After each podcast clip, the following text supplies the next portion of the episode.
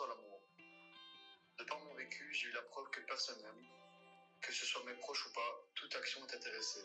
Celui qui donne attend forcément en retour. Quand ce n'est pas le cas, alors la personne te veut du mal. Même l'amour au sens strict est faux. L'amour entre deux personnes se base sur des choses superficielles. La beauté extérieure, le statut social, la personnalité des façades. J'ai l'expérience que tout le monde finit par te trahir,